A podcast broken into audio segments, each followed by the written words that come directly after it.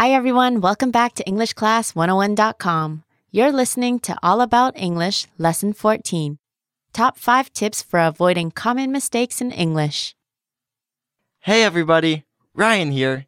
In this lesson, we're going to give you some tips on how to avoid common mistakes made by learners of English. This is so that you can be aware of certain errors and keep them in mind when you learn.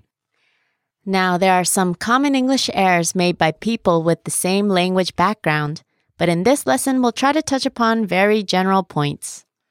Okay, so number one, watch your spelling.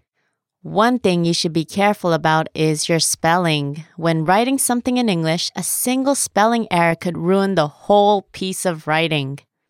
English words are tricky in the sense that the spelling doesn't always match the way we pronounce a word. Be sure to use the spell checker on your computer, and even then, double check with your eyes for any heterograph errors, which are words that sound the same but have different meanings and different spellings. Good point. Also, be careful with American spelling and British spelling. Stick to one. Now, on to number two. What is it, Chihiro? Tip number two is to watch your language. Although English is relatively casual compared to languages that have levels of formality, you still have to choose your words according to the company you find yourself in. Words that are most likely safe to use are from newspapers or words from the news on TV. Keep political correctness in mind as well. In other words, be sure not to use terms that may offend certain groups of people. For example, the word stewardess has been replaced by flight attendant. It's better to stay safe and watch your language. Ryan, give us number three. Tip number three is watch your nouns.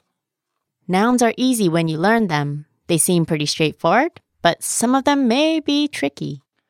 We can divide nouns into count and non count nouns.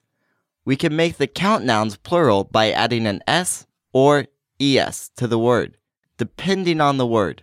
We generally don't make non count nouns into plurals by adding an s. For example, we can pluralize the word song by adding an s, as in, that's his favorite song, or those are his favorite songs.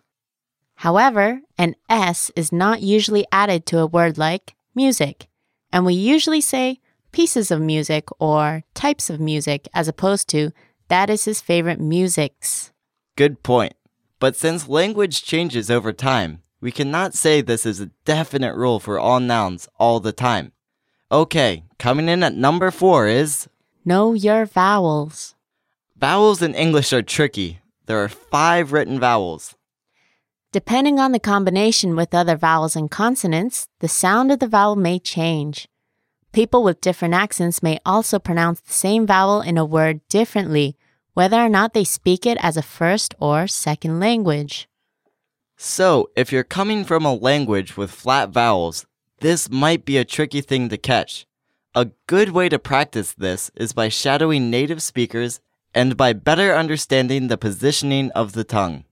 This way, you will not only become a clearer speaker yourself, but you will also be able to catch the sounds that you didn't hear before.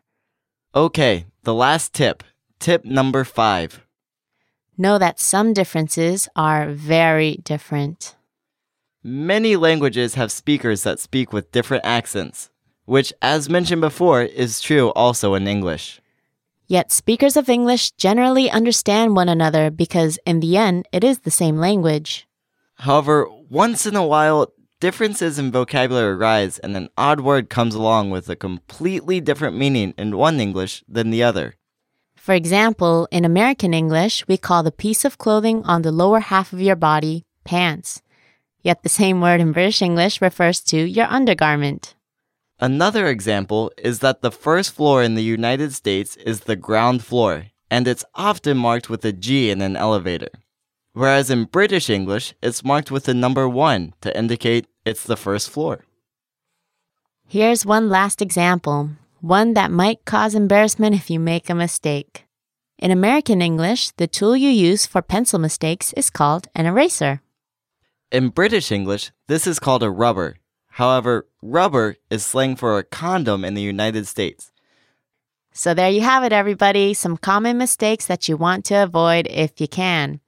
But of course, at the same time, don't be afraid to make mistakes. Making mistakes is important because you can always learn from them. And remember to visit our site at EnglishClass101.com to sign up for lessons that will help you keep your English up to speed. Sign up for your free lifetime account so that you can practice your English whenever you want. It only takes seven seconds so stop by EnglishClass101.com today. See you all soon. Bye for now.